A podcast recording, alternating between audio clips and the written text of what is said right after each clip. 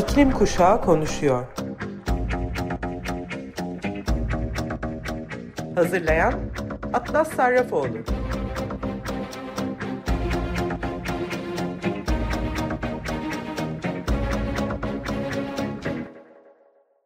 İklim Kuşağı Konuşuyor programına hoş geldiniz Sayın Açık Radyo dinleyicileri.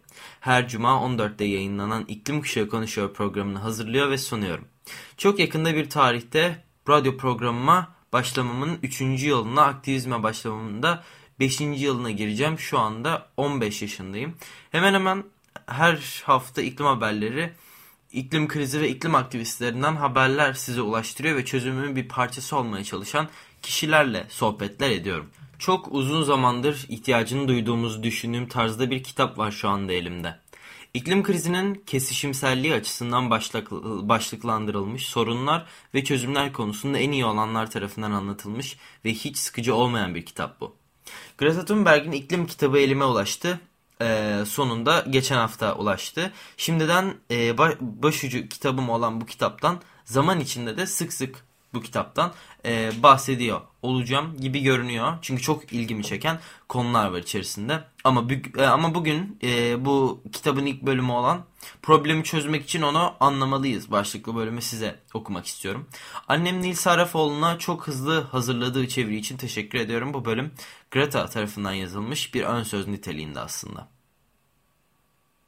İklim ve ekolojik kriz insanlığın karşılaştığı en büyük tehdittir. Hiç şüphesiz gelecekteki günlük yaşamımızı başka bir şeye benzemeyen şekilde tanımlayacak ve şekillendirilecek konu bu olacaktır.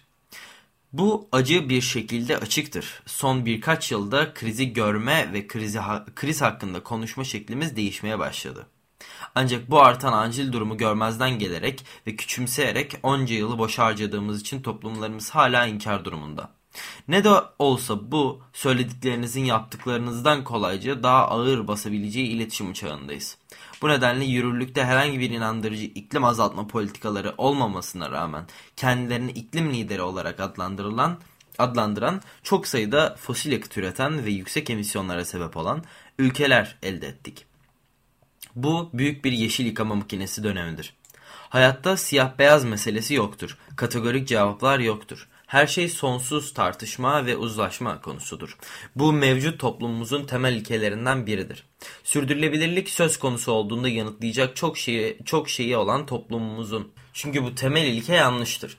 Siyah ve beyaz olan bazı sorunlar var. Gerçekten de aşılmaması gereken gezegensel ve toplumsal sınırlar var. Örneğin toplumlarımızın biraz daha fazla veya biraz daha az sürdürülebilir olabileceğini düşünüyoruz. Ancak uzun vadede biraz sürdürülebilir olmazsızın ya sürdürülebilirsiniz ya da sürdürülemezsiniz. İnce buz üzerindeki yürüme şeklidir. Buna benzer. Ya ağırlığınızı taşır ya da taşımaz. Ya kıyıya ulaşırsınız ya da derin, karanlık, soğuk sulara düşersiniz.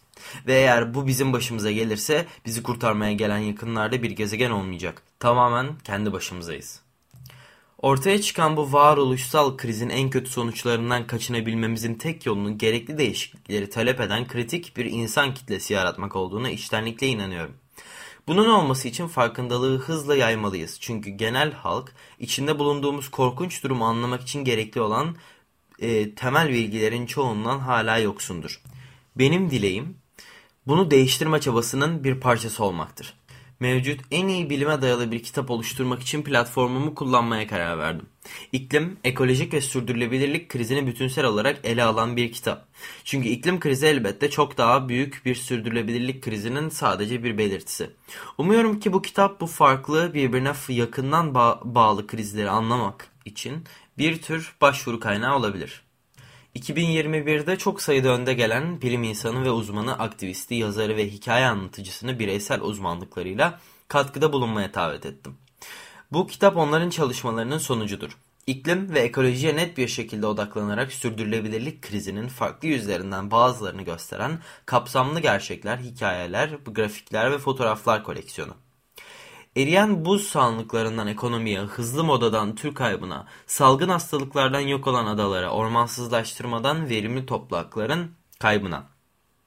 Su kıtlığından yerli egemenliğine, gelecekteki gıda üretiminden karbon bütçelerine kadar her şeyi kapsayarak sorumlulukların e, eylemlerini ve bu bilgiyi dünya vatandaşlarıyla zaten paylaşmış olması gerekenlerin başarısızlıklarını gözler önüne seriyor.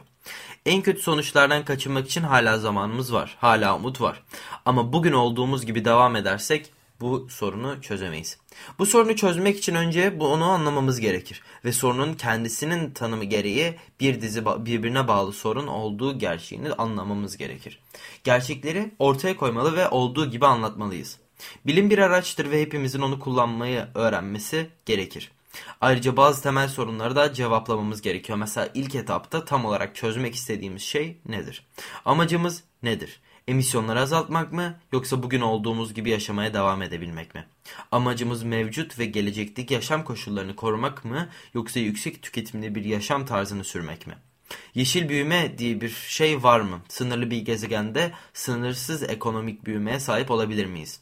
Şu anda çoğumuzun umuda ihtiyacı var. Ama umut nedir? Ve kim için umut? Sorunu yaratan bizler için mi? Yoksa sonuçlardan dolayı şimdiden acı çekenler için mi umut? Ve bu umudu yerine getirme arzumuz harekete geçmenin önüne geçebilir ve bu nedenle yarardan çok zarar verme riskini alabilir mi? Dünya nüfusunun en zengin yüzde biri insanlığın en fakir yarısını oluşturan insanlardan iki kat daha fazla karbon kirliliğinden sorumludur. Belki de en üst yüzde bire dahil olan 19 milyon ABD vatandaşından veya 4 milyon Çin vatandaşından biriyseniz ve net değeri sizden 1.55 bin dolar veya daha fazla olan herkesle birlikte o zaman belki de umuda ihtiyaç yoktur. En azından objektif bir bakış açısıyla yoktur. Evet de bazı ilerlemeler kaydedildiğini duyuyoruz. Bazı ülkeler ve bölgeler karbondioksit emisyonlarından veya en azından dünyanın istatistiklerimizi nasıl yönettiğimize ilişkin çerçeveleri müzakere etmeye başlamasından bu yana geçen yıllarda oldukça şaşırtıcı azaltım raporları ediyor. Ancak dikkatli bir şekilde yönetilen bölgesel istatistikler yerine toplam emisyonlarımız dahil ettiğimizde tüm bu azaltımlar nasıl destekleniyor? Başka bir deyişle bu rakamlardan çok başarılı bir şekilde pazarlık ettiğimiz tüm emisyonlar. Örneğin fabrikaları dünyanın uzak bölgelerine kurarak dış kaynak sağlayarak ve uluslararası havacılık ve nakliyeden kaynaklanan emisyonları istatistiklerimizin dışında tutarak ki bu ürünleri yalnızca uçuş iş gücü kullanarak ve insanları sömürerek üretmekle kalmıyor aynı zamanda ilgi e, ilgili emisyonları da siliyoruz. Gerçekte artış gösteren emisyonları siliyoruz. Bu ilerleme mi? Uluslararası iklim hedeflerimizle uyumlu kalabilmek için kişi başına düşen bireysel emisyonlarımızı yılda yaklaşık 1 ton karbondioksite dönüştürmemiz gerekiyor. İsveç'te ithal malların tüketimi de dahil ettiğimizde bu rakam şu anda 9 ton civarında. Bu rakam ABD'de 17.1 ton, Kanada'da 15.4 ton, Avustralya'da 14.9 ton ve Çin'de 6.6 tondur. Biyojenik emisyonları eklediğinizde Odun ve bitki örtüsünün yanmasından kaynaklanan emisyonlar gibi bu rakamlar çoğu durumda daha da yüksek olacaktır. Ve İsveç ve Kanada gibi ormancılık ülkelerinde önemli ölçüde daha da yüksek oluyor. Emisyonları kişi başına yılda bir tonun altında tutmak dünya nüfusunun çoğunluğu için bir sorun olmayacaksa çünkü gezegen sınırları içinde yaşamak için yalnızca eğer varsa mütevazi bir azaltım yapmaları gerekecek. Çoğu durumda emisyonları oldukça önemli ölçüde arttırabilirler bile ancak Almanya, İtalya, İsviçre, Yeni Zelanda, Norveç ve diğerleri gibi ülkelerin birkaç on yıl içinde büyük sistematik dönüşümler olmaksızın bu kadar büyük azaltımlar elde edebilecekleri fikri saflıktır. Ve yine de sözde küresel kuzeyin liderlerinin önerdiği şey bu. Bu kitabın dördüncü kısmında bu ilerleme nasıl konusunu e, inceleyeceğiz. Bazı insanlar iklim hareketine karşı şimdi katılsalar sonuncular arasında olacaklarına inanıyor ama bu gerçek olmaktan çok uzak. Aslında şimdi harekete geçmeye karar verirseniz yine de önce olursunuz. Bu kitabın son kısmı çözümlere ve küçük bireysel eylemlerden gezegen sistemi değişikliğine kadar gerçek bir fark yaratmak için gerçekten yapabileceğimiz şeylere odaklanıyor. Bu kitap demokratik, demokratik olmayı amaçlamaktadır. Çünkü demokrasi bu krizi çözmek için en iyi aracımızdır. Ön safhalardan yazanlar arasında ince anlaşmazlıklar olabilir. Bu kitaptaki her kişi kendi bakış açısından konuşuyor ve farklı sonuçlara varabilirler. Bununla birlikte değişim yapmak için gereken muazzam kamuoyu baskısını yaratmak istiyorsak onların tüm ortak bilgeliğine ihtiyacımız var. Ve bir ya da iki iletişim uzmanı ya da tek tek bilim insanlarının bir okuyucu olarak sizin için tüm sonuçları çıkarması yerine bu kitabın ardındaki fikir şudur ki birlikte ele alındığında kendi uzmanlık alanlarındaki bilgileri sizi noktaları kendiniz birleştirmeye başlayabileceğiniz bir noktaya götürecektir. En azından benim umudum bu. Çünkü en önemli sonuçlarının henüz çıkarılmadığını inanıyorum ve umarım bunlar sizin tarafınızdan çıkarılacaktır. Evet, müzik arası vereceğiz fakat ondan önce söylemek istediğim Platon'un bir sözü var. Demokrasi cahil toplumlar için bir felakettir. Evet, bunu hatırlamakta fayda olduğunu söyleyerek Greta'nın bu sözlerinden sonra Björk, Atopos'u dinleyelim. Sonrasında iklim raporları ve COP27'den haberleriyle karşınızda olmayı planlıyorum. COP27 ilk birinci haftasını tamamlıyor. Önce son iki haftadır gelen raporlardan sonra önemli olduğunu düşündüğüm Climate Trace'in raporuna bakalım. Karbondioksit ve küresel ısınmaya neden olan diğer sera gazlarının gerçek seviyelerini kaynağında ölçen Climate Trace, dünyadaki en büyük 50 sera gazı kaynağının yarısının petrol ve gaz sahaları ve üretim tesisleri olduğunu gösteren yeni bir rapor yayınladı. Yeni veriler, dünyanın dört bir yanındaki petrol ve gaz tesislerinden kaynaklanan sera gazı emisyonlarının üreticilerinin iddia ettiğinden yaklaşık 3 kat daha fazla yüksek olduğunu gösteriyor. Karbondioksitten yaklaşık 80 kat daha güçlü bir sera gazı olan metanın Atmosferik seviyeleri son yıllarda kayda değer şekilde yükseliyor ancak firmaların ve ülkelerin bildirdiği gaz emisyonları gerçek salımlardan çok daha düşük. Climate Trace dünyadaki emisyon kaynaklarının net bir resmini oluşturmak için yapay zeka kullanarak uydulardan, uzak sensörlerden ve diğer kaynaklardan elde edilen kanıtları kullanıyor. Grubun veri tabanı Paris Anlaşması'na taraf olan ülkeler için 2015'ten 2021'e kadar emisyon bilgileri sağlıyor.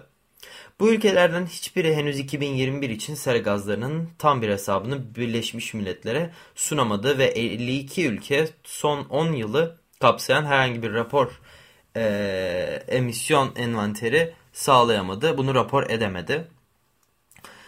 Aşırı hava koşulları ve küresel ısınmaya bağlantılı tazminat konusu COP27'nin ana gündem konularından zengin uluslar gelişmekte olan ülkelerin baskısı nedeniyle kayıp ve zarar mekanizması finansmanlarını müzakerelerin resmi günlerine almayı kabul ettiler. Avusturya'nın önümüzdeki 4 yıl içinde kayıp ve zarar kapsamında en az 50 milyon dolar vereceği duyuruldu. Ee, Cyclone Idai e, 2019'da Mozambik'i vurduğunda toplam 1.4 milyar dolarlık hasara neden oldu ve bazı araştırmalar 2030 yılına kadar savunmasız ülkelerin iklim bağlantılı kayıplarının yılda 580 e, milyar dolara ulaşabileceğini gösteriyor. Dilerseniz hangi ülkelerin kayıp ve hasar için taahhütte bulunduğuna kısaca bir bakalım. İskoçya geçtiğimiz sene Glasgow'da COP27 pardon COP26 zirvesinde kayıp ve hasar fonu sunan ilk ülke oldu. 2 milyon sterlinlik bir taahhütte bulunan İskoçya buna ek olarak COP27'de 5 milyon sterlinlik bir bütçe daha ayırdığını duyurdu. Kayıp ve hasar mekanizmasına fon ayıran bir diğer ülke ise Danimarka. Baltık ülkesi e, Kuzeybatı Afrika'daki Sahel bölgesi de dahil olmak üzere kırılgan bölgelere odaklandı ve geçtiğimiz Eylül ayında 13 milyon dolar taahhüt etti. Almanya ise küresel kalkan girişimi kapsamında 170 milyon euroluk bir taahhütte bulundu. Almanya'nın girişimi insani yardımlardaki kusurları düzeltmeyi amaçlıyor ancak arkasındaki yeni bir para kaynağı olmaması aktivistleri de endişelendiriyor. Bu arada söylemeyi atlamışım. Kayıp ve hasar fonuna ilişkin Avusturya'nın açıklamasına göre fonlar iklim kaynaklı doğal afetlerden zarar gören ülkelere teknik destek sağlayan bir Birleşmiş Milletler programı olan Santiago ağını ve aşırı hava koşullarına yatkın ülkelere erken uyarı sistemleri sağlayan bir programı destekleyecek. İrlanda Başbakanı Michael Martin de Almanya'nın küresel kalkan girişimine 10 milyon euro sağlayacağını duyurdu. Bunun yanı sıra Belçika, e, Güney Afrika ülkesi Mozambik'e 2023'ten 2028'e kadar 25 milyon euroluk iklimle ilgili destek paketinin bir parçası olarak 2,5 milyon euro sözü verdi. Yeni Zelanda bugün gelişmekte olan ülkelerdeki kayıp ve hasarı gidermek için iklim finansmanına 20 milyon Yeni Zelanda doları tahsis edeceğini duyurdu. Ülkelerin denim, deneyimlediği veya deneyimlemediği onlarca veya yüz milyarlarca dolarlık zararla karşılaştıklarında toplam miktarlar çok küçük ancak sembolik de olsa önemli. Tarihi sorumlulukları ile kıyaslandığında taahhüt ettikleri miktarların oldukça az olduğunu görüyoruz. Son olarak da Çin geçtiğimiz sene COP26'da katılmamasına rağmen bu sene COP27'de iklim finansmanına dahil olmak istediğini söyleyerek büyük bir adım atıyor olacak.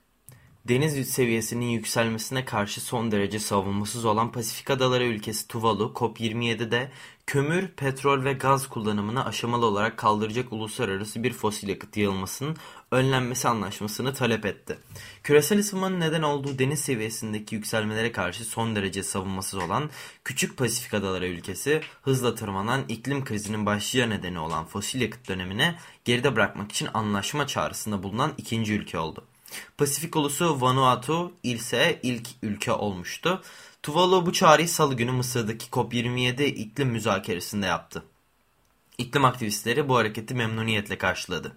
Geçen yıl İskoçya'daki COP26'da ülkeler gaz ve petrol kullanımından söz edilmesi, edilmemesine rağmen ilk kez kömür kullanımı e, aşamalı olarak azaltma sözünü vermişti.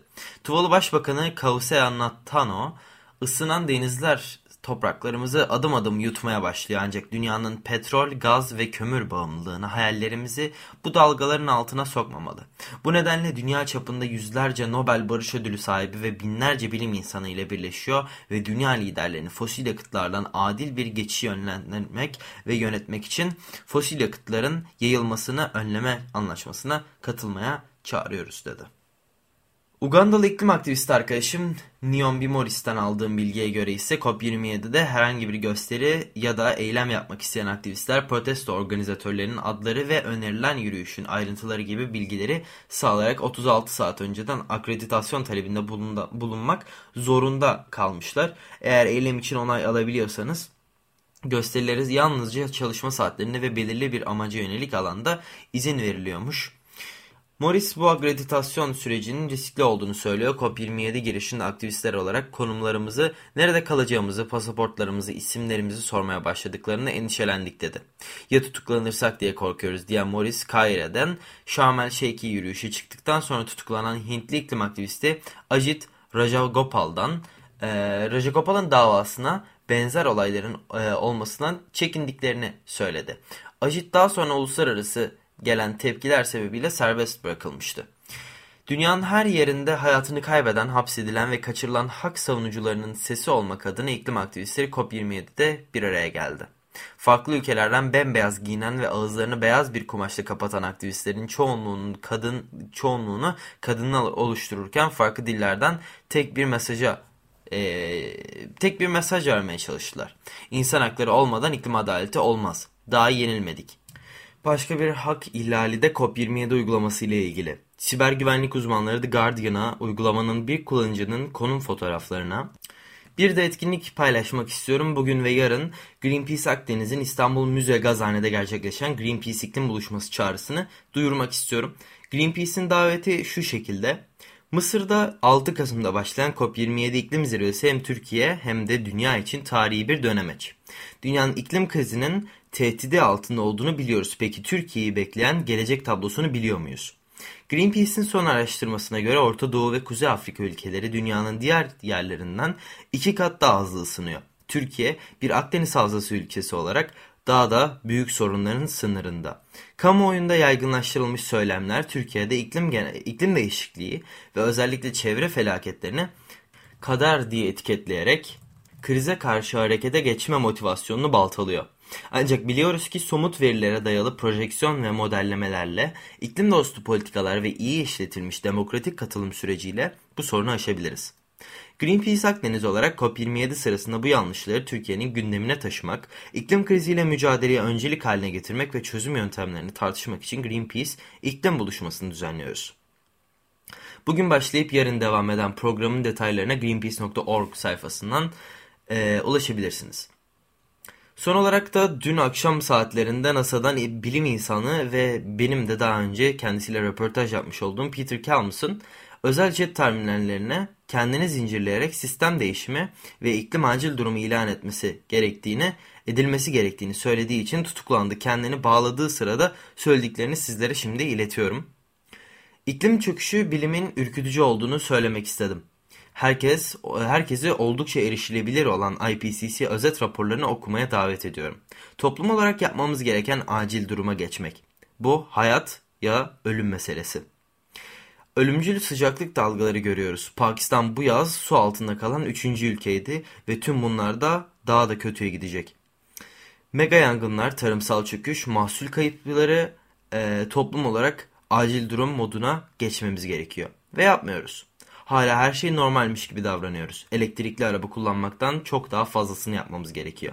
Ayrıca daha az enerji kullanmaya başlamak için bir şeyler yapmalıyız. Bu özel jetleri yasaklamak anlamına gelir ve bu da havacılığın emisyonlarında hızlanma anlamına gelir. Çünkü bunlar lüks şeylerdir. Aslında onlara ihtiyacımız yoktur. Buna göre toplumların acil bir durum olmadığı, sanki hiçbir şey yanlış değilmiş gibi etrafta uçtuğumuz sürece, havacılık katlanarak büyümeye devam ettiği sürece ki şimdi bunlar oluyor. Toplumumuz bu acil durumu ciddiye almıyor. Daha fazlasını kaybettiğimizi ve daha fazla ölüm ve ıstıraba kitlendiğimiz her geçen gün acil durum moduna geçmemiz gerekiyor. Programın sonuna yaklaştığımız için gelecek hafta COP27'ye bakmaya devam edeceğiz. İsterseniz kapanış için seçtiğim Nil Kara İbrahimgil'den Uyan Anne Uyan Baba şarkısını dinleyelim. Haftaya görüşene kadar kendinize ve gezegenimize iyi bakın. Görüşmek üzere.